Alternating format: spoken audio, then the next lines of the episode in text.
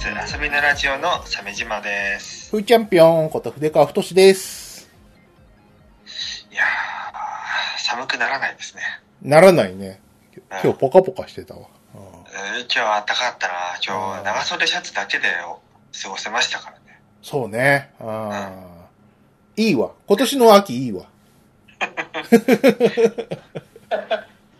いいね、今年の秋は。ね。ううんなんかね、あのー私の住むところはですね、ちょっとイチョウが、イチョウ並木が綺麗でね。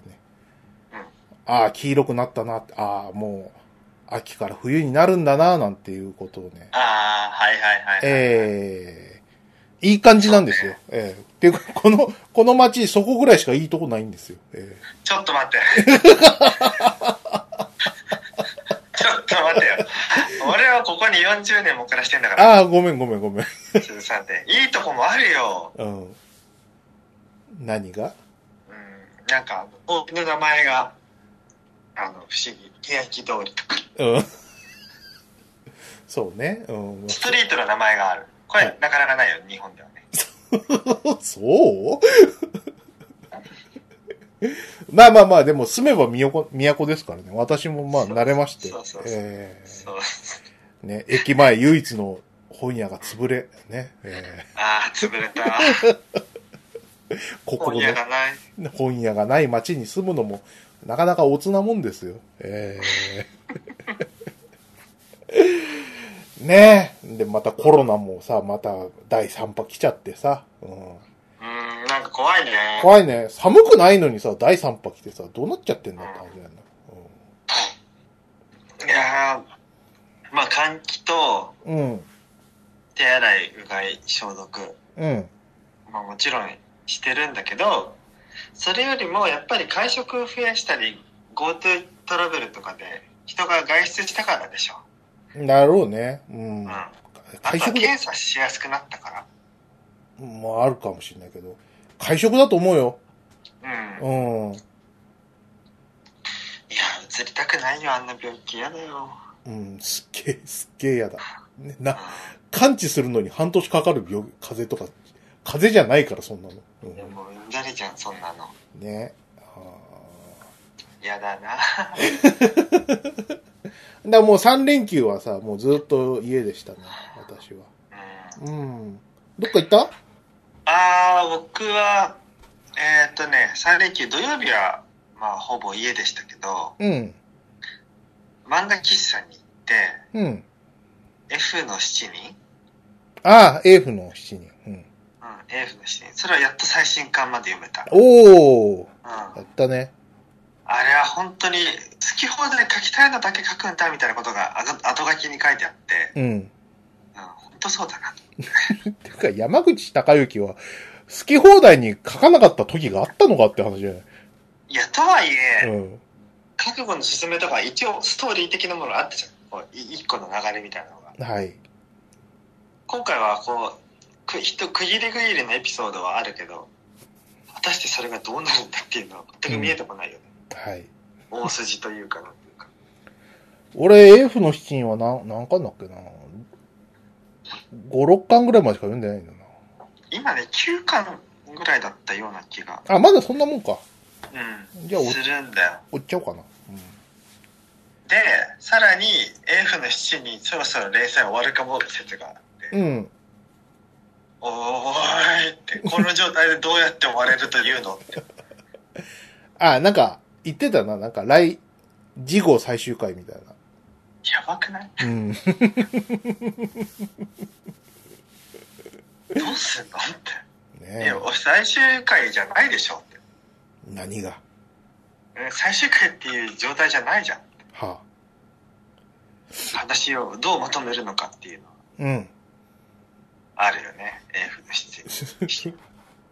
まあ、なんか、さ、まだ俺は5、6巻しまでしか読んでないからわかんないけど、多分そのまんまのテンションで、ずっと最新巻まで来てんだろうなっていうのしかわかんないけどさ。もう終わる気配がないってことでしょ？そう、まあ、やっと7人揃ったぐらいだもんね。うん。やばいね。そうね。あーそっか、いいね。あもう読まないとな。うん最近、あの、チェーンソーマンは2巻までは読んだけど、なんだ俺。ああ、そう、チェーンソーマンも読まな読まなきゃと思ってるんだようんすぐしょぼいな。なんだ、2巻までって、もっと読めよって話だよ何巻まで出てんの？なんか9巻ぐらいまで出てくかあ、結構出てんだ。さすが週刊誌だから。な。ね。うん。あ、でも、あ、面白かった。あの、俺でもちゃんと読めた。さすがになんかちょっと、ジャンプの乗り辛いって思ってもう10、20年以上経ちましたけど、うん。ちゃんと読めますね。面白かったな。うん。ああ、いいじゃん。そう。うん。なんか、あの、随分、なんか、高めの、こう、年齢設定してたから読めたのかもしれないけど、うん。うん。超、あの、何？土底辺の少年が主人公でさ、うん、もう食うや食わずで、あの、何？えっ、と、ケーキというものを食べたことがないので、あの、小麦粉に水を溶いて砂糖を入れたものを飲むっていう。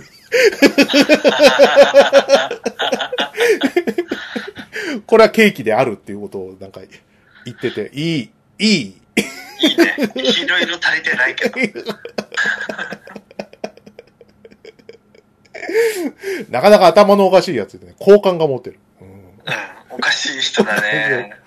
おかしい人でさ、うんなんかね、あの、すごい良かったのがさ、ああ、今の少年漫画ってこういう作り OK なんだなと思うのがさ、うん。そこまでず、全然足りてない主人公がさ、あのー政府公安のさ、すげえイケてる女に優しくしてもらったことで、生きがいを見つけて、その公安の、その、何？悪魔対策部みたいなところに入るわけよ。うん。それで、その、彼の人生の目的はさ、あの、おっぱい揉みたいになったわけ。まあ、わかるよね。おっぱいは揉みたいと思いますけど。あなるほど。こういう、こう、ちょっとこう、よくわかんない性衝動をもとに、この少年は頑張っていくんだなと思ったらさ、あの、2巻で割とどうでもいいさ、なんかあの、体臭のきつい女のおっぱいを触ってさ、うん。で、がっくりすんだよね。あんまり楽しくなかったみたいな。俺が命をとして揉みたかったおっぱいは、を揉んでみたけど、そんなに楽しくなかった。ああ、なんか一巻で、何？あのー志した、この人生の目的っていうのを二巻で達成するみたいな、こんなんいいんだと思って。俺ちょっとお腹抱えて笑っちゃったけどさ。うん面白いなぁと思って。うん、すごいね、ジャンプ。いやージャンプまたね、うん。鬼滅の刃中心に盛り上がってますね。そうね。うん。呪術廻戦もすごいネットフリックスのランキング上がってたよ。あ、そう。呪術廻戦も、あの、何読まなきゃと思って、買ってまだ読んでないんだけど。俺の漫画力は落ちたよ。呪術廻戦まだだな。うん、読まないと。うん、読まないとって、喫茶、うんでもさ、君とか漫画喫茶だいぶ家から近いんだし。うん、近い、うん、近いけど、なかなか行かなくなったな。行かなくなったっていうか、結婚してからい一回も行ってないよ、漫画喫茶。えー、二人で行けばいいじゃん。一言も喋れなくなって。う んなんかね、うん、なんでだろう。まあ一人より奥さんといる方が楽しいからなんだと思うけど。ああ、はいはい。はい、すいません、なんか。えー なんかね、難しいとこですよね。えーまあそんなでね、俺はあの、何？三連休でさ、あうん。の、やりましたよ、とうとう。あのうん13系防衛権をああ、やってしまいましたか。クリアしましたよ。うん。ええああ、もうク、リアしたんだ。クリアした。鮫島さんに先ん、先んじてやったよ。あんなに、あんなに13騎兵防衛権を俺はやりたいとか買うとか、プレミアムエディションを買うとか言ってたやつが何も買わずに、俺はもうセールで買って速攻でクリアするっていうね。早くないセールになったらそんな前じゃないよね。そんな前じゃないけど、でも、そんなにこう、ボリュームのある話でもない。あボリュームはあるんだけど、うん。あのー何？なんてうまく言えない。あのー総プレイ時間40時間ないぐらいだですよ。多分。うん。だけどさ、その、話が複雑すぎて、俺の体感的には80時間やってた感じなんだけど。すごい。なんか疲れそうだね。疲れる。だって、その、何？その、こっちがプレイしてて、思ってる展開じゃないことになるっていうやつあるじゃないですか。どんでん返し的なやつ。ね、予測不能のみたいなのがさ、本当に予測不能だからさ、うん。ね、あの、正直言ってあの、ラストバトルの、す最後の最後まで、これハッピーエンドかバッドエンドか全然わかんなかったんで。はいはいはい。うん。どうなるのか。そう、た多分ああ、これ、これはもうハッピーエンドだななんてさ、思ってやってた人いないんじゃないの？ああ、そう俺多分ば、うん、そう。俺ば、うーん、まあ、ババッドエンド、5、うん、6割ぐらいかな。ば、俺の感覚としてはバッドエンド望んでた、なんか意識があったような気がする。バッドエンドだろうなと思いながら俺プレイしてたから。うん。うん。で、まあ、ああ、なるほど。ハッピー、ハッピーエンドかな？ハッピーエンドだな。よかったよかったと思ってさ。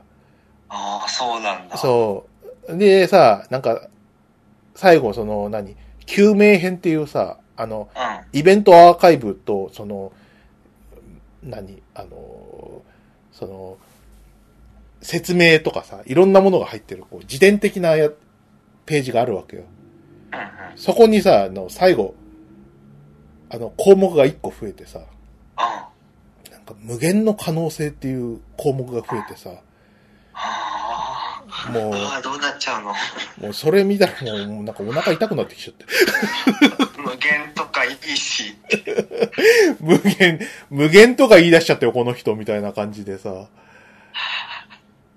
うーんでさ、もうなんか、何？あの、この3連休ちょっと頭痛くてさ、うん。あの、13騎兵防衛権ってさ、あの騎兵に乗ると頭が痛くなるみたいな設定でさ、もうすごいバーチャルリアリティだった。シンクロしちゃったんだ。シンクロしちゃった。うん、だってで、だけはもう騎兵に乗ったみたいにな騎騎兵に乗ってるのは少年少女なんだよ。た。全裸の世界43とかじゃないんだよ。全裸の大柄43歳が騎兵に乗っちゃったんだ。乗っちゃってたみたい。その、なんかドットインしてたよ。うん、ドドットチェンジね。ドットチェンジをしててさ、なんかす、もう、あー全体的にはハッピーエンドなんだけど、なんか、ああ、そうか、そういう設定だとそうなっちゃうよな。あーって感じの。だって、ふーちゃんさ、なんか、そういう、こういうのでさ、なんかベラベラ、こう、ネタバレを言うタイプの人じゃん。うん。でも、でもさ、言わないじゃん。まあ、それは鮫島さんの手前もあるけどさ、まあでも鮫島さん、まあ多分この調子じゃやんねえだろうな、みたいな。いや、俺も買ったからね。買ったの？ダウンロード版。あ、そう。うん。あの、3、3級割のやつ。そうそうそう。はいはいはい。あ、そうでだだから、俺は今13騎兵貿易を始めるために、す。うん。ピクミン3を始めた。で、言ってる意味がわかんない。なんで、13騎兵防衛権を始めるためにピクミン3やってんだよ、お前は。説明してください。えー13騎兵貿易をやるには、ピクミン3と、うん FF12 と、インディビジブルと、うん。それから、ムーンライターと、うん。あとシューティングゲームが3つぐらいと、いや積んでいるから、それを全てクリアしなきゃ。もう積みすぎ始めれないな積みすぎだ、お前は。でも、千里の道も一歩からと、ね、うん。90年代に森高千里が言ってたから、はい。もうせ千里の道を一歩からは森高千里からではないけど、と言ってはいましたけどね。えうんすいません、間違えました。千里の道も一歩からでした。ーはい。日本放送の。はい。まあ、そんなわけで、えじゃあ、ピクミン3からコツコツと、やるかと。ー、ピクミン3入ってなかったじゃん。ピクミン3はね、一月前ぐらいに買ってたんだよね。うん。うんやってたっけ？ピクミン。ピクミン1、2やってましたよ。やってたんだ。あ、じゃあやりたかっキューブでね。たんだね。うん。やってたし、当時の、あの、食玩のピクミンも集めてたよ。あの、あそうちっこいピクミンが入ってるやつ。うん。うん。あれ、もうちょっとしっかり集めてたらなそっか。えまとまったお金であれをドバッと買い込んで、ピクミン100匹とか並べたら楽しかったろうな。ーうん。あ、そんぐらいには好きだったんだ。あ、知らなかった。ううん。一応、20体ぐらいは持ってたんだよ、そういうちっちゃいピクミンって。うん。でも引っ越しのどさくさでなくして、それからそのピクミンをヤフオクで買えばいいしとか思ってたらめちゃめちゃ高騰してて、はい。俺に20体がもし残丸ごと残ってたらうん。5万ぐらいになってんのね。うん。うんそれぐらい高騰してんの。は恐ろしいな。な、なんで？また出してくれればいいのにって思うぐらい。あ。そっか。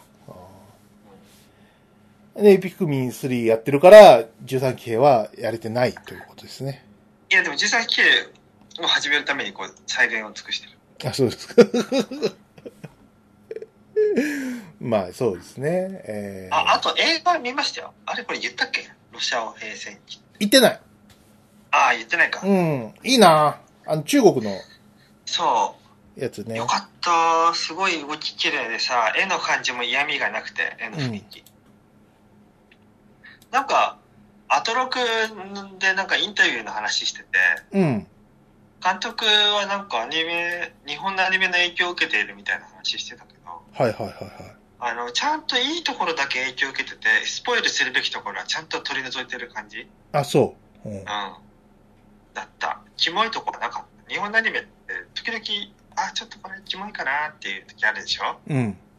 何がどうとかをちょっと説明できないんだけど、何がどうっていうのを説明できない限りは言いがかりにしかないないんだけど。まあ意見には個人差があるから、はいはいはい。どう、どう感じたかみたいなうん。話でしかないけど、まあちょっと、や、なやだな、この雰囲気っていうのはある。だけど、それが絵柄の上ではなくて、うん。で、動きもすごい面白くて、うんっ。ていうのが動画の方ではすごい印象が良かったなんかねあの作画監督が全カットち全部チェックしてるんだってはでちょっと要所要所でちょっとあのお直ししてほしいところは具体的に指示してやったって言ってたあ。うん。だから作画にばらつきがないみたいなうん。ことにはもう徹底してるみたいだよ気合入ってるね。すごいよねいいなぁ。いいなーって、うん。しかもなんかアニメーターたちの待遇もなかなかいいらしくってうん。なんかもう、日本もこうなってほしいなと思う。いい、そうね。お金があって羨ましいなっていう、そこだよな。うん。うん。なんでアニメーターはあんなに貧しい目に遭わなきゃいけないんだろうね。なんかね、なんか、よくさ、なんか、テレビ局がこう搾取してるとかさ、制作委員会が搾取してるとかいう話があるけどさ。そもそもアニメはそれほど儲からないっていう。ああまあ、うん。そうだよね。ね でも、鬼滅の刃はすごい売れたじゃん。え。売れたけど、でも、あんなさ、なんか、その、時代の奇跡みたいなやつをさ、うん。あの、計算に入れちゃダメじゃん。そうね。あれは計算してできることじゃないかも。うんそういう、なんか計算しちゃダメなやつ？あの、うんうん。さ、我が社でもに、あの、ポケットモンスターに続く作品をみたいな、さ、無理無理みたいな。そういうタイプのね、出しなよって言われたもんね。そういう類のもんだと思うんですよ。もしては、その、何？その、自粛疲れのところにこう、入ったみたいな運の良さとかさ。そういったものもあったでしょ。あと、アニメのクオリティでさ、あの、うん十分地ならしができてたとかさ、うんそういうこう偶然とかも重なってたからさ。ねえ。とか言いながら、まだ俺、鬼滅の刃見てないんだよな。意外だよね。ほんと、あ映画館にの足が遠くなっちゃってもう、いやーでも同じ市内に劇場あるのに。あるんだけどさ、でも、あの、ほら、ふーちゃん、あの、何、趣味の中にカメラが入ってきちゃったじゃん。ああ、はいはい。あの、カメラってさ、あの、移動時間とか、あと、うん。なんか、いろいろ時間かかんだよ。鳥に行こうって言ったらさ、3、4時間かかんだよ。なんか、あれみたい、釣りみたい。あの、趣味の、こう、種類で言うと。ああ。なんか、あっという間に終わんないっていうか、う。うんん、そう。しかも最近はさ、なんかあの、フィルターにはまっちゃ、はまっちゃってっていうかさ、フィルターの威力を知ってしまって、ああ、マジか。あの、ND フィルターっていうね、あの、光をさ、あの、あの、レンズに光を取り込むわけじゃないですか。うん。一眼レフって。うん。で、その ND フィルターっていうのはさ、そのサングラスみたいに薄暗くてさ、それをつけることによって光を入れる量を少なくするわけよ。なんでひはいはいはい光の入れる量を少なくするんだいっていうと、そうんの、長時間露光するためには、そうんのシャッターをこう、開きっぱなしにするわけじゃないですか。はいはい。開きっぱなしにしてる間さ、こう、何？光がじゃんじゃん入ってくるから、こう、真っ白白になっちゃうわけですよ。うん。だけど、その、何？長時間録音するためには、この、暗く調整したいとか、した方がいいわけじゃないですか。どうして？あ、って長時間じゃなくて短時間録音したら同じ写真撮れるんじゃないの？うまく説明しづらいな。えっとね、えー、100秒で真っ白になっちゃうんだったら、うん。30秒撮ればいいじゃん。夜、えっと、光が点在してるような場所をうん撮影するために、うんえーっと、例えば、えー絞りを8から10にして、で、えーっと、例えばどうだろうな、えーっと、6秒、6秒間こう、シャッターを開けるとなると、そ点在してる光の部分が、その、明るくなりすぎちゃう。たりとかするわけですよ。その、それは6秒も開けたからでしょ？うん。じゃあ3秒でいいくらい？そうすると足りないんだよ。じゃあ、4秒。いやいや、その、あの、真ん中とかじゃなくて、うん。あの、そうじゃなくて、その、何？あのーそこに、その、真っ暗い ND フィルターをつけると、その、うん。点在してる光を抑えつつ、こう、長く光を入れて、そうん。の、夜の描写ができたりとかするわけ。うまく説明できなくてごめんね。難しいね。うん。ななんだろうね。もっとわかりやすいところで言うと、あの、昼間さ、あの、人がこう行き交うじゃん。うん。でも俺の、その、仕事で使う写真はさ、人が写ってると嫌なんだよ。はい。消さなきゃいけないし。うん。で、その時には、ND1000 フィルターっていうのを使うの。うん。ND1000 っていうのはさ、すげえ真っ黒いんだよ。さ、グラサンみたいになってるの。へえ。そうする、それをさ、つけるとさ、かなり真っ黒なんだ。うん。で、それで長時間録音するわけ。で、行き交う人っていうのはさ、歩いてっからさ、うん。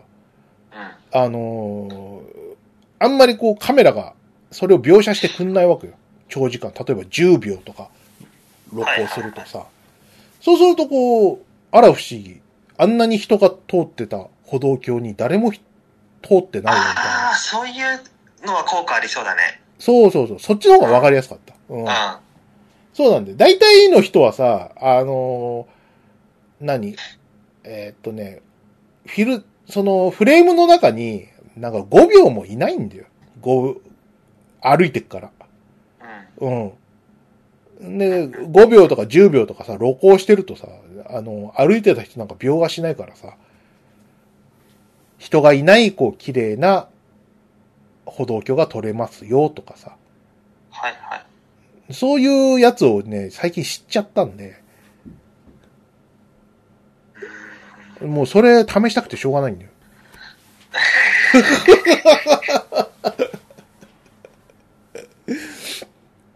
で、結果ね、映画館はまあ、後でとかになっちゃう。映画が行ってる場合じゃないよね。映画館、そうそうそう、映画館行ってる場合じゃねえっていう、本当に。なるわけですよ。例えば奥さんと行くのいや、そんなんで付き合わせないよ、そんな。だって、俺だけ楽しいじゃん。ああ、そういうことか。撮影なんてね。うん。れはややこしいね。ねえ。うんまあ、そんなですね。あ、で、そそうそう、じゃ話をさ、どうしようかな。ちょっと、13騎兵の方まで戻しちゃっていい？うん、もちろん。うん。うーんとね、戻したけど、どこを話していいんだか全然わかんないぞ。あ、そうそうそうそう。無限編とかがあるんでしょ。無限編はないんだけど、なんか、あの、無限に繰り返されるみたいなのを予見した、なんか、あの、余計な項目が入って胸がざわざわするっていうところまでは話したか。うん。ルループ、ループ大変だよ。ブレイブリーデフォルトもなんかそれっぽい感じだったし、最後の方。はいはいはいはい。クリアできなかった、あれ。あ、そうなんだ。うんね、なんか、そう、そうなんだよ。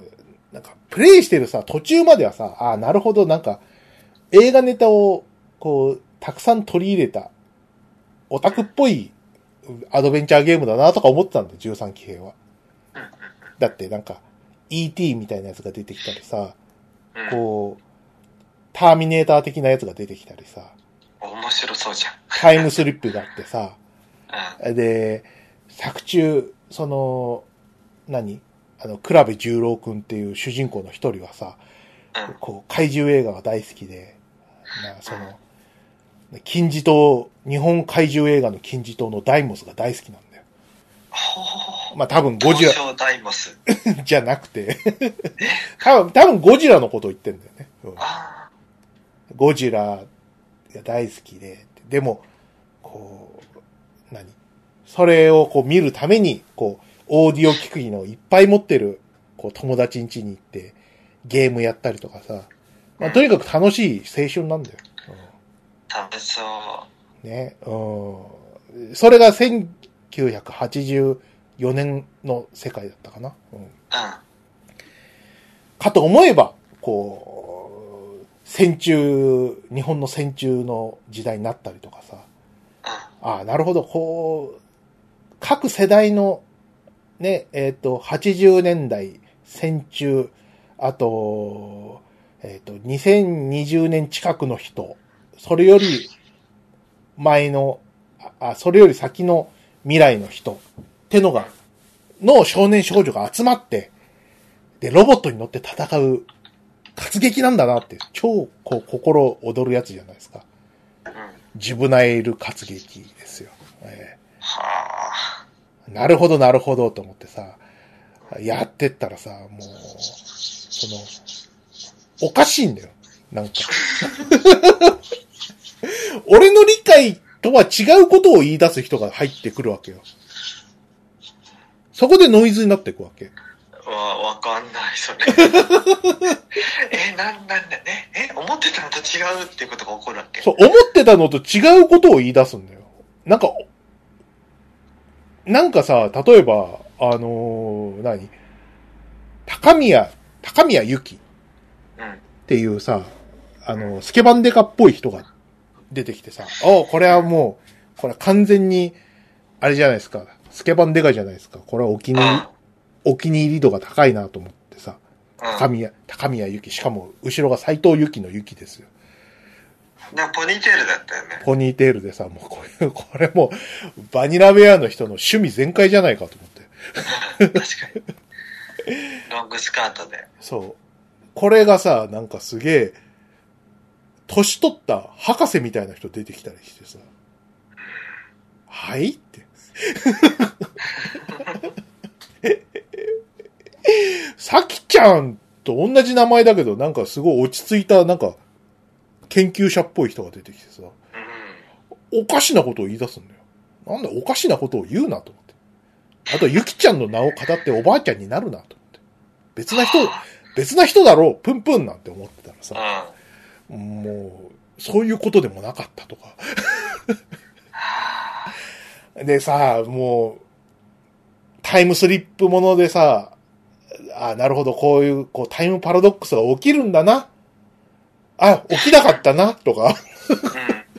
うん。俺の予想をさ、なんか、寸んでのところでこう、ウィービングするというかさ、かするっていうか、俺が思ってた展開にはならないっていうか、うん。よく考えられてんだな。しまいにはさ、タイムスリップなんか無理だとか言い出すんだよ。タイムスリップものだと思ってやってたのに、タイムスリップなんて無理だよ。無理だよとか言い出して。何言ってるの？何言ってんだ？いや、してんじゃねえか、さっきからだ。バカすか、バカすか。戦中戦後未来を行ったり来たりしてんだろうとか思ってさ。はうん。えーと思ってさ。おじさんの頭パンクしそうなんですよ。誰か解説してほしいってなるね。でさ、あのーもう、その、プレイ、もう後半になってさ、もう、わけわかんないから、もう考察すれ見ちゃおうかなと思って。うん。すっごい頑張ってさ、うん。あのーもう考察ネタバレをさ、こう、検索しては、あ、ダメダメダメと思って、うん。消して、で、ようやくクリアして、わけわかんねえと思って、わけわかんねえと思って、あの、考察まとめの一番優秀な人のさ、見てさ、うん。すっげえ長いんだけど、読んで、これなの、わかるわけないよって、見ても分かんなかったんだ。説明はできない。なんとなく、うんなんとなくは説明できるけど、うん。それすら間違ってる可能性があるから説明したくないんだけど、うん。なんかさ、その、ああ、この子が悪いんだな、みたいなところは、わかるんですよ。はい。ねえ。一番の悪党は、あの、ふ冬坂いおりちゃんか、東雲涼子ちゃんなんですけど、うん。うん。まあ多分今見てますよね。見てる？何登場、登場人物は見、見れてる？見れてないか。あ、待って。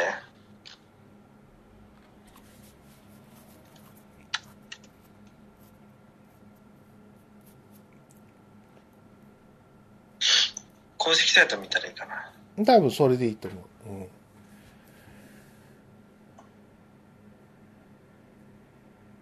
名前もちょっと違うんだけど、ふーちゃんそれは違うよとか言われても困るんだけど、とりあえず今のところはし、冬坂いおりってことにしとくわ。うん。うん。か、東雲良子が、えーっと。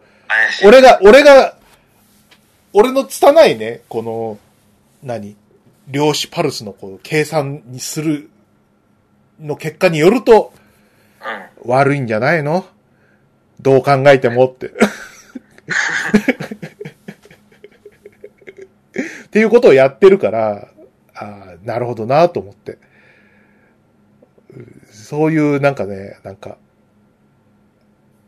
しかもさ、その、何物語のこう原因になってる部分っていうのがさ、うん。その、物語でこう語られてる、えーっと、タイムスリップしてる年代の外で行われてるんだよね。はあ、ややこしい。お前もちょっと、ピクミン止めてやってみて。そうだね。うん。うん。もうそれがさ、もう、し、処置を受けないじゃないなんかその、はいって。でもすっごい練られた話だからさ、やっぱぐいぐい引きつけられんだよ。うん。うん。で、考察すれを一通りこう、夜通し読んでさ、ううんなされるわけよ。うんわからない。わからない。いや、大体分かって、きたん、分かってはいるんだけど、薄ぼんやり気持ち悪い話ではあるなとか。あでさ、その、この中でかが語られてるこの、何？体と、こう、何？魂と心、あた魂と記憶みたいなのが全く別々に扱われてるから、うんそれを、その、整理、整理して、こう、理解するみたいなことがすごい肝だと思うんだけど、うん。なんかね、これやってて、あの、ネタバレせずにこう感想を言うためにはね、あの、去年 ?2 年前だっけ？あの、ドラクエの Your Story ってあったじゃん。ああ、あのクソみたいなやつ。そういう映画あったでしょ？あれを引き合いに出すしかないなと思って。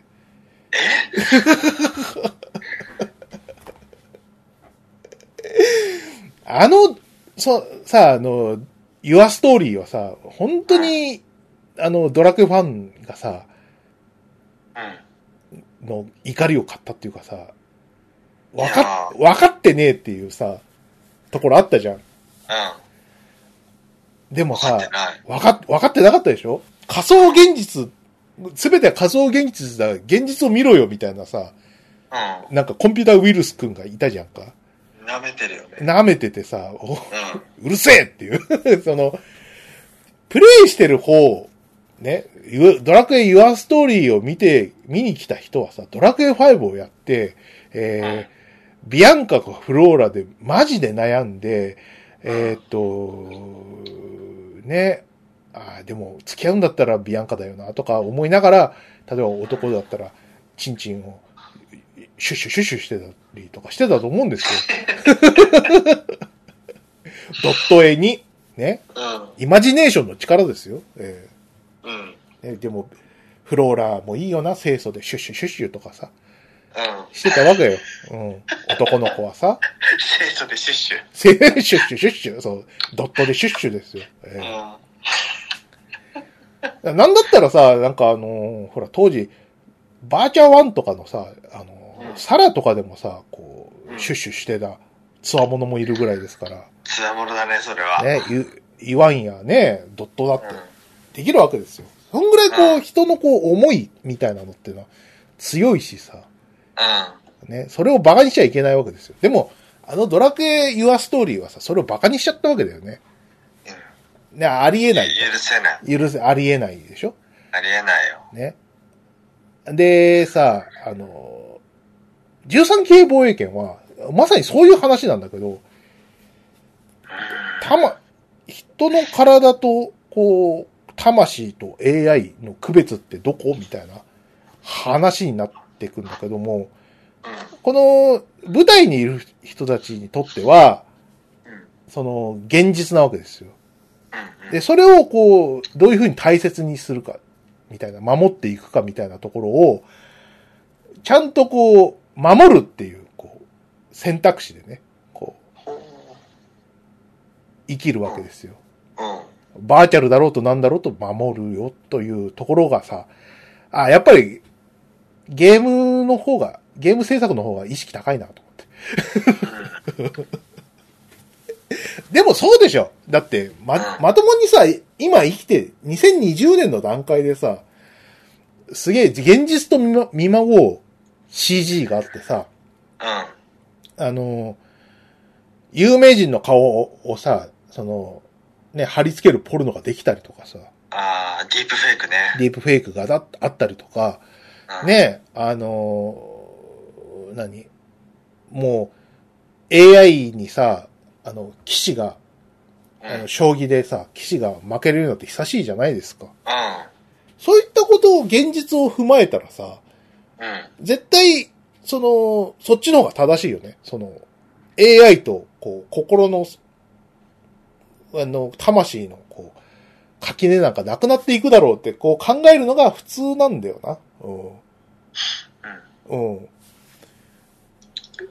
そう。なんかね、ああ、もしも、なんか、例えばもっと10年前とか、2000年、2010年じゃやばいな。例えば20年前とかで、ドラクエユアストーリーだったらまだ許されてたのかもしれないけど、もうダメでしょ。もうん。あんう、なダサい話、90年代でもそろそろ限界だよ。でもやったろうね。やったろ、ややったと思うよ。やって、で、まあそれほどこう、拒否反応とかなかったような気もするんだけど、ああ、そうそう90年代ならね。90年代ならね。でも、2010年代であんなことやってるセンスがもうどうかしてるっていうところは、いや、本当あるよね本当ダサいから、あの人の映画見に行かない方がいいよ。頭悪くなると。スタンドバイミー2もうやってんじゃん。うんうんやめて、本当に。だだそ、そこら辺こう、邦画の人たちのセンスって本当古いなっていうところ超ダサいよ、あいつら。あるね。うんうん。。だ、ついに、ね、法吉すらもう邦画の見過ぎで記憶喪失になる。邦画は良くないな。邦画良くない。うんあの法吉がって。法吉英子さんっていうね、漫画があるんだけど、えそれの最新エピソードで彼女がえ記憶をなくすっていう。あんなに邦画気違いだったのに、邦画のことを一切思い出せない体になってる思い出せない。うん邦画のことをやりすぎて邦画廃人になっちゃったんで。ね。あの、今津の、今津のようなジャブが。なんかね、そういう感じなんだよな。なんか13級防衛権やっててね、あ、ここら辺の感覚は、かなりもう違うものになってんなっていうのは分かった。うんう。ん。やらなきゃなうん。面白い、面白かった。それに付随してさ、なんか、ちょっと似たような感覚で、こう、感銘を受けたのがさ、うん。これゲームと関係ない話ね。うん。この、上田薫展っていうのをちょっと見に行きまして、これスーパーリアリズムの画家の人なんですけど、うー、えーっと、あ、ちょっと変な、変なになっちゃった。上田薫店は、横須賀のやつえーっとね、今横須賀にやってんのかな？うん。えっとね、あ、今あれだ、あの、埼玉県立近代美術館で、きょ来年の1月11日までやってますね。こっちか。はいはいはい。これ行ったんですよ。うん。ちょっと奥さんの付き添いで。うん。奥さんが好きで。あ、そう。うん。で、俺はさ、あんまり知らなかったんだけど、なんか、俺感銘受けちゃって。う。うんん。お、すごいね。なんかね、あのー上田流クソリアリズムの世界みたいな、なんか、その、この人の特徴としては、何かこう、ね感触だったり質感だったりっていうのを、こう、しつこくしつこく表現する。はい。で、あのー、と、70年代、80年代あたりにこう、精力的に活躍された方ですよ。だからう、ん。最近の人じゃないんだけど、すごい、あの、写真を駆使して、なんかね、制作はね、あの、カメラマンに、あの、何枚も何枚も撮影させて、でう、ん。プロジェクターで当倍にして、それをこう映し取るっていうさ、制作方法をしてたみたいですね。えー、トレスだ。そうだね。超ある。この人超、超 大掛かりなトレスだと思っていいんだけど、で、まあなんか、あのね、馬鹿にされたんだって。本人曰く。うん。はいその、そういう、その、写真と見まごうばかりの絵というのは、それはつまり写真ではないかみたいなさ、うん。そうですが何かみたいな感じなんだけどさ。うん。でも、昔のその、美術界ではさ、こういうのは馬鹿にされてたんだよね、きっとね。うん。まあ、写実で、しかも写真を模写してるって相当バカにされるだろうね。だろうね。うん。うん。っていうのはさ、なんか俺のこう、考えで、俺が考え、俺の考えで別にあの当時のことを詳しく調べたわけじゃないっていうのはちょっと前提に話すんだけどさ、うん。なんとなくその、何？美術界で、こう、写真をこうば、写真をトレスすることの、なんか抵抗みたいなのは理解できんだよ。その、だって、銀塩フィルムじゃん。あっち。はい。えっ、と、光を観光して、その、現像するものじゃないですか、写真って。当時のものはさ。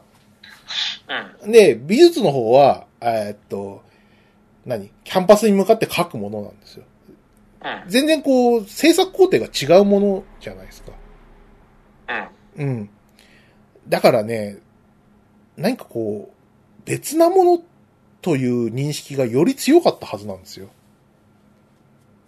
写真と写真と絵画とは別。違いますと。えっ、と、踏み、互いに踏み入れれるものではないというものが、なんか意識的に強かったんじゃないかな。うん？そ、それでゆえに評価が低いと。うん。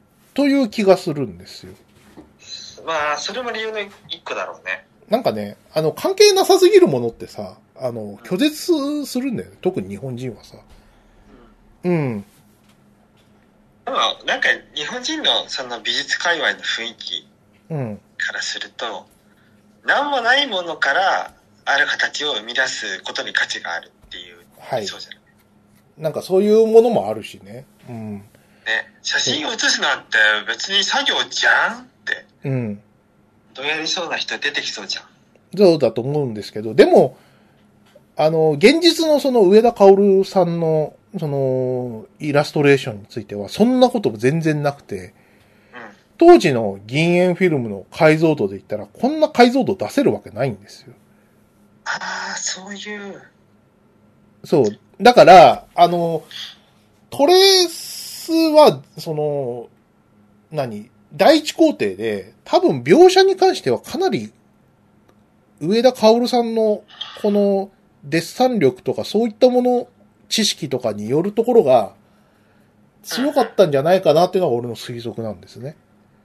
当時の銀塩フィルムの、その解像度とか考えたら、こんな解像度は出せないんじゃないかなって俺は思うんだ。16ミリフィルムではないのかもよ。もっともっとうん。元のネガがでかいやつかも。でかいやつなのかなまあ、それにしてもさ、うん、うん。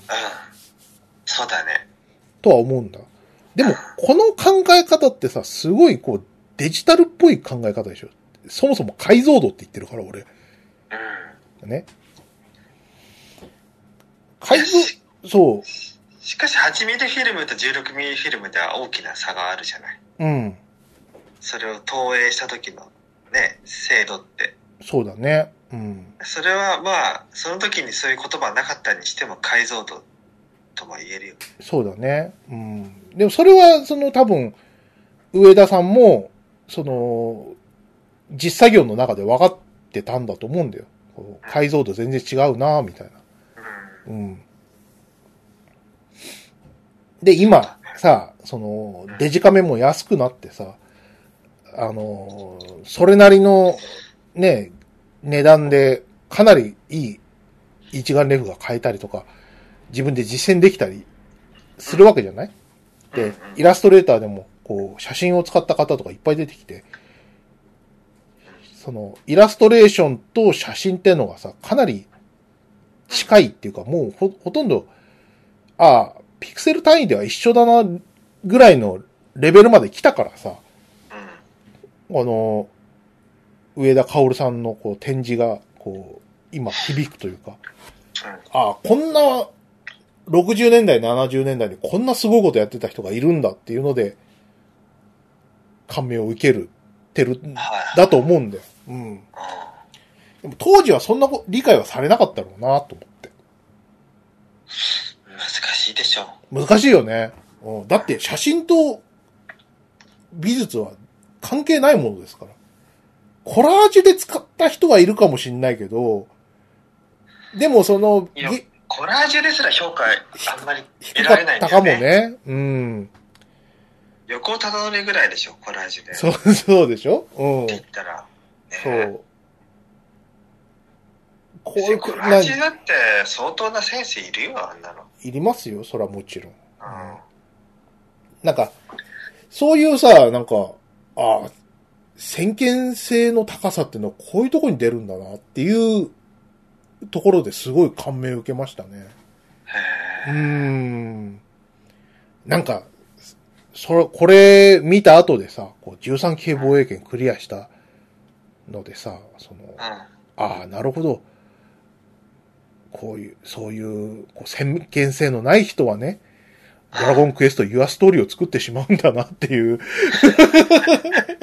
物事の本質ってのはさ、そのうん今のテクノロジーからではちょっと推察できなかったりするわけじゃないですか。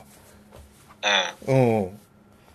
写真でしょって、美術とは違いますよっていうところを、こう、70年代に、いや、違いますよ。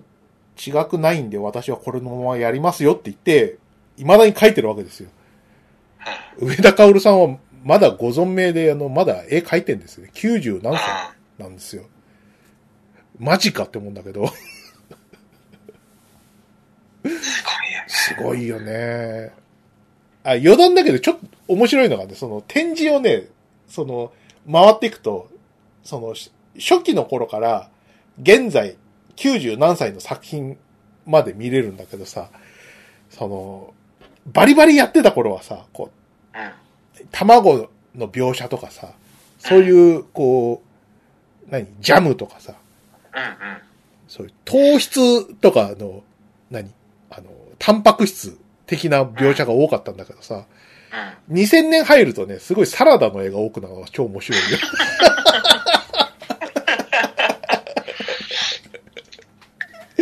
いいね。卵もね、なんか黄身描くの飽きたらしくてね、卵の殻とか多くなってきて、あ、どんどん枯れて、枯れてきてるっていう。そういうとこでも出るんだ。そうそうそう。もう最後の方の作品ね、みずみずしいサラダばっかり。すごい。うん、なんかね、面白かったね。うんいいね。そうそうそうそうそう。なんか、あ、でも、今の常識で、こう、何、物事を推し量ることの、こう、愚かさというかさ。うん。うん。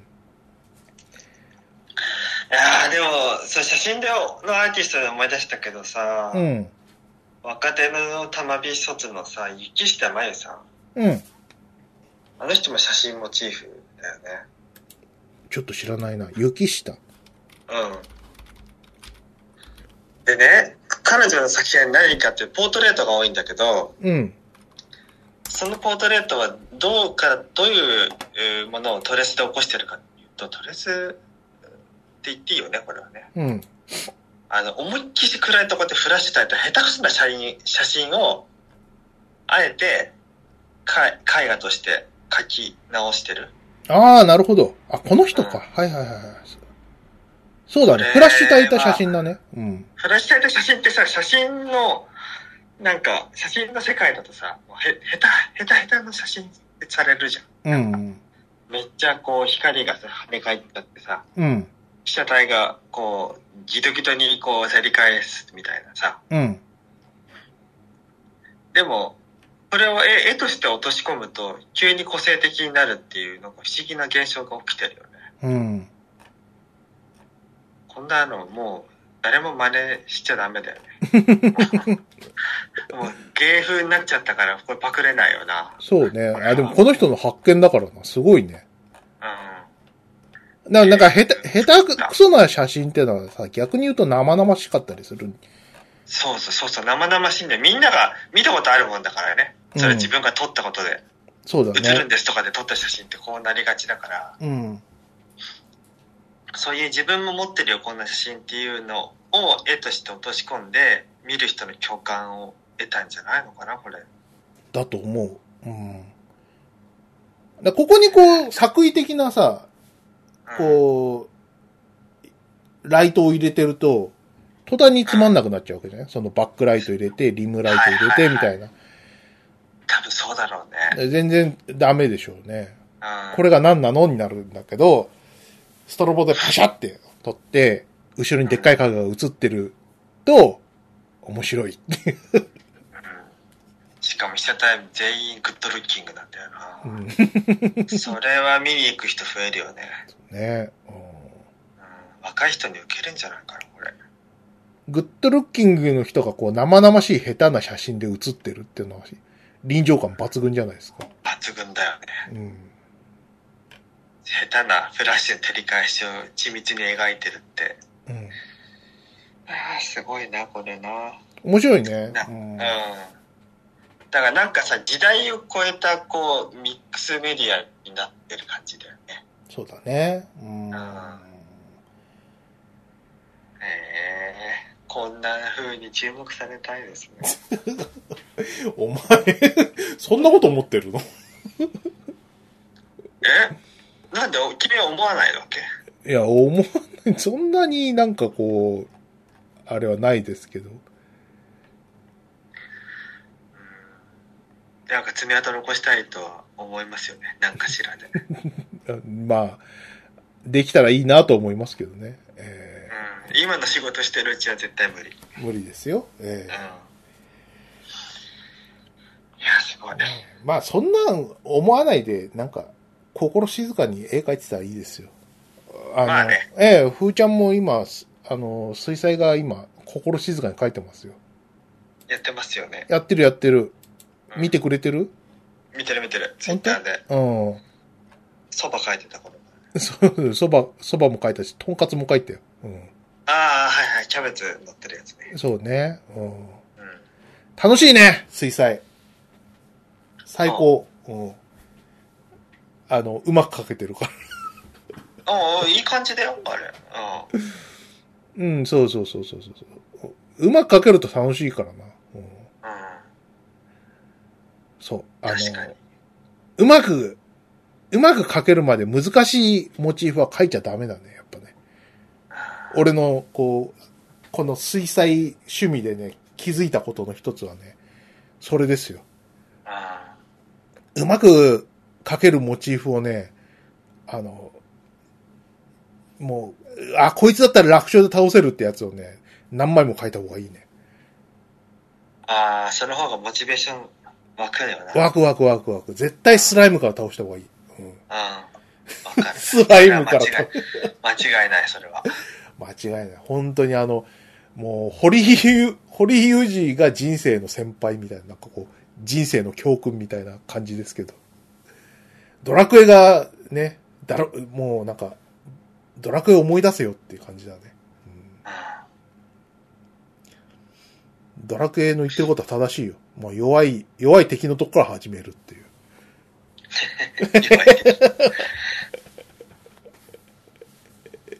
圧倒的に正しいね。うん、でこれもさ、なんかあの、さっきのそ、そばのやつ？うん。そばの水彩画はね、俺3回ぐらい描き直してんだよ。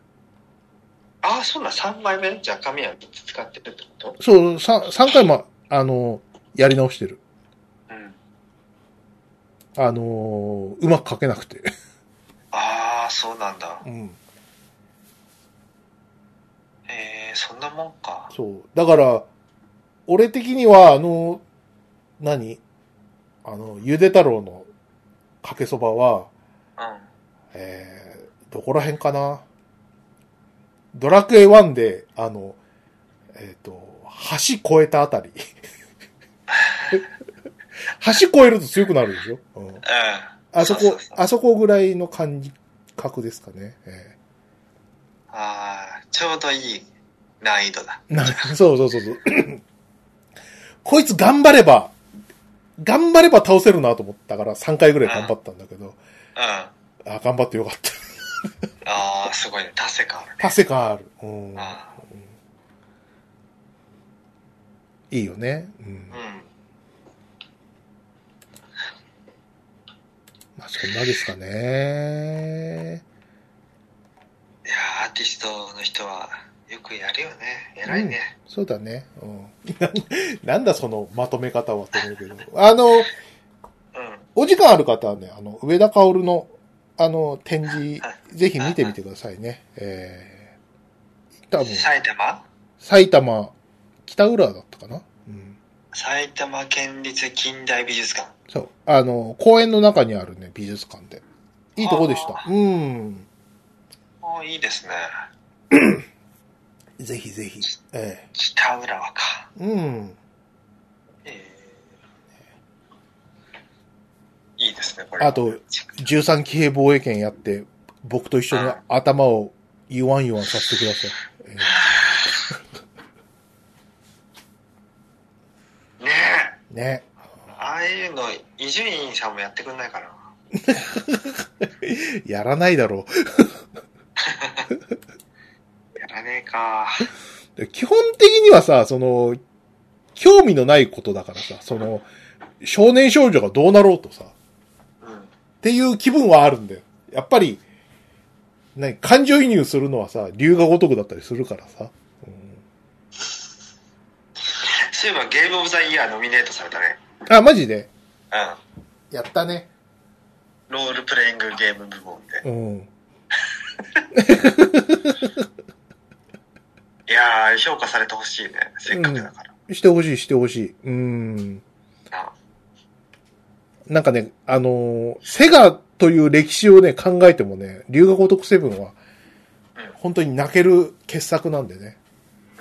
うん。あんな、あんなに RPG 作るのが下手な子がね。あんなに、あんなにドラクエが欲しくて欲しくてしょうがなかった子がよ。うん。で、FF さん来てくれませんかっつって振られてた子がよ。うん。あの、RPG ピエロのセガ君がよ。そこまで。RPG ピエロのセガ君が、うん。ね、自ら、俺 RPG 無理っすっていうところを認めてからの、はいはいはい。あのジャンプですから。己を認めた、であんなにお金使っちゃったのにお金使っちゃってね。ええ お金使っちゃって、もう、もう、左前にしちゃいましたけど、うん。ね、その上、こう、シェンムーよかったよね。ああいうの作ろうよっつって、ね、あの、GTA とか海外で作られちゃいましたけど、海外に種撒いちゃいましたけど、ね、前だな。ね RPG 作ろうって話だったのに、なんで別ジャンル作っちゃったのっていう。そういうね、なんか、その、セガ君の失敗みたいなのを全て認めた上で、しかも、そのゲームの中で、リスペクトを捧げているのは、自社のファンタジースターとかではなくて、ドラクエというこの、他者に頭を下げるこの姿勢。ねうん。。すべてが美しい。うんうん。ね、負けを認めて、こう、上を向いたら、あとは、這い上がるしかないというね、この、龍が如くセブンの根底に流れる、こう、テーマと、セガ君のね、一生みたいな、一生ってもう死んでんじゃねえか。セガ君の生涯みたいなものがね、ぴったり重なるあたりが、こう、セガ魂、セセガ心をくすぐるっていうかね、とても良いので、えーぜひぜひ、ね、なんか対象、いい賞を取ってほしいですね。通るんじゃない？どうかな？他のノミネートもまあ、協力だけど。豊作だったらね、なんか、うん。ペルソナも出たしさ、それこそ13期兵もね、うん、そうだ出ね。ましたし、すごいね。うんあの、ハッシュタグアマプロ読んでもいいですか？お、なんかある？うん。えー、11月8日か？らかな？これは。はい。何日、い何日からかな？ハッシュタグはいつから？ちょっとわかんないよ、俺、今。11月、えー、え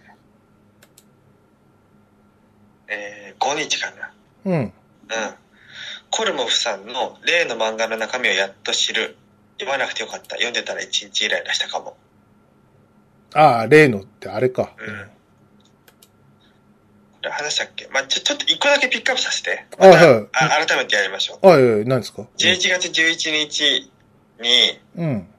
エンマ、あと、リリマジ30、ナノ21さん。うん。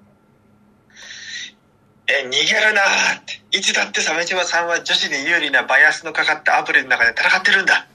罰によそじの男がだ。うん。心の傷だって簡単には塞がらない。失った金が戻ることもない。逃げるな、卑怯者。逃げるなっていう、はい。あの、鬼滅の刃の炭治郎の有名なはい。煉獄さんを、この、かばうようなセリフがあるんですけど、ええ。そういったね、言葉を投げかけてくれた人がいてですね。はい。これ何かっていうと、私が過去にマッチングしてしばらく会話してランチの場所手配して予約したところで相手が大会するのかたっていうのを書いた。それをなんか引用リツイートでなんか書いてらっしゃるんですね。エンマさんは。そうそうそう。え分かってるこの人。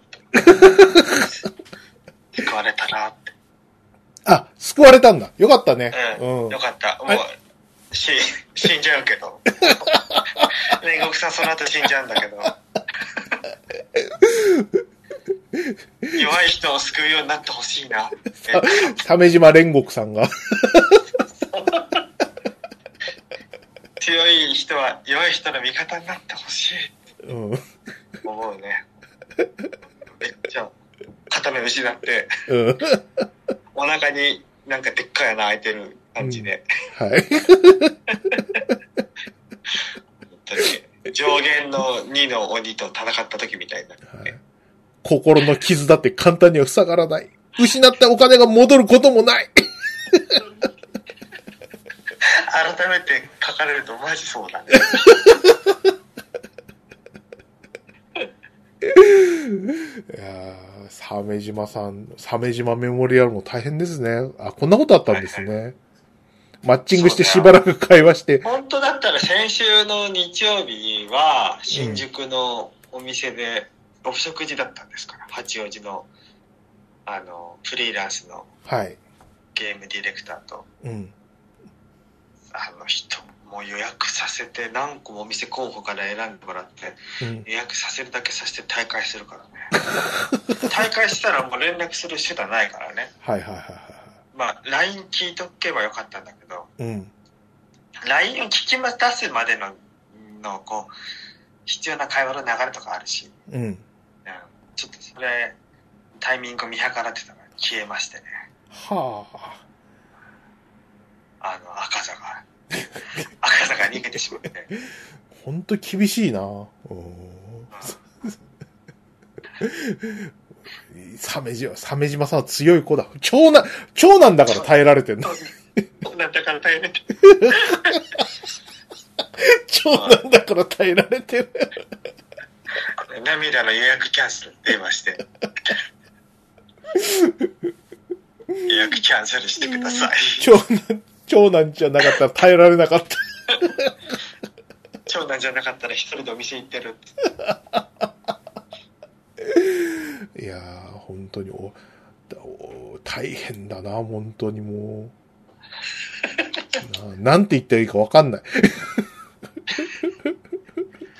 いやもう状況を楽しむしかないよねそうですね。はいむ。しろありがとうございました。あの、鮫島さんの心が言えたらしいです。どうも。うんえそうですマッチングアプリ柱の心が言えました ッチングアプリバシル。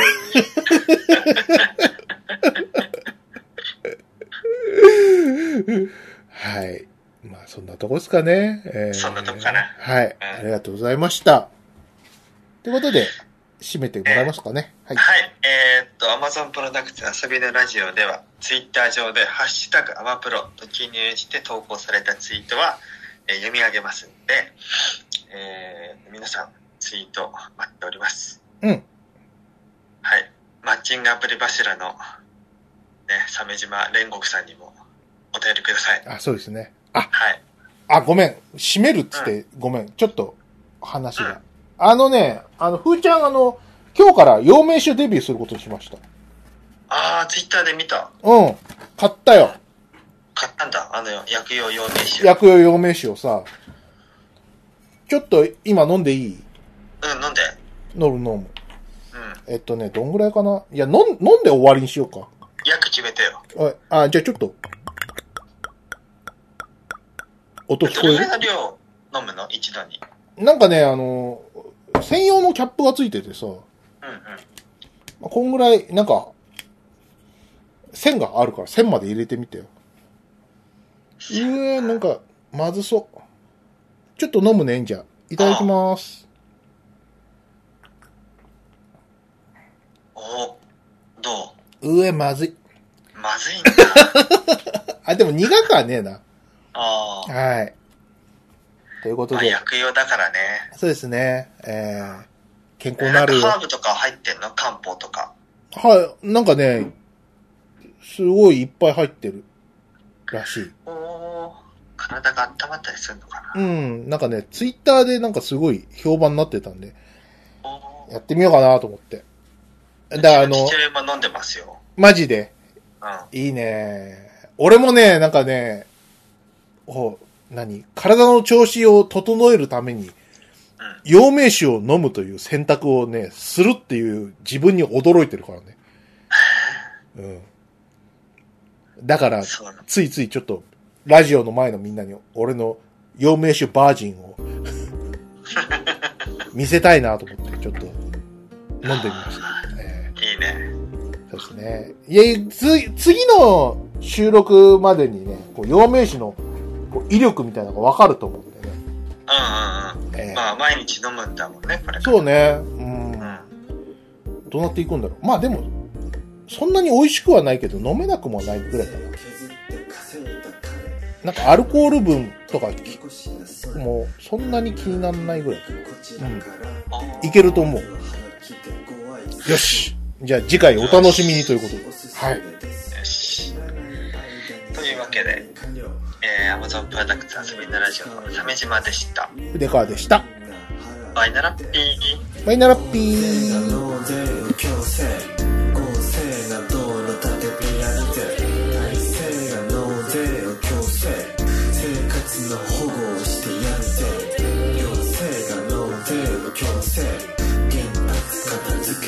人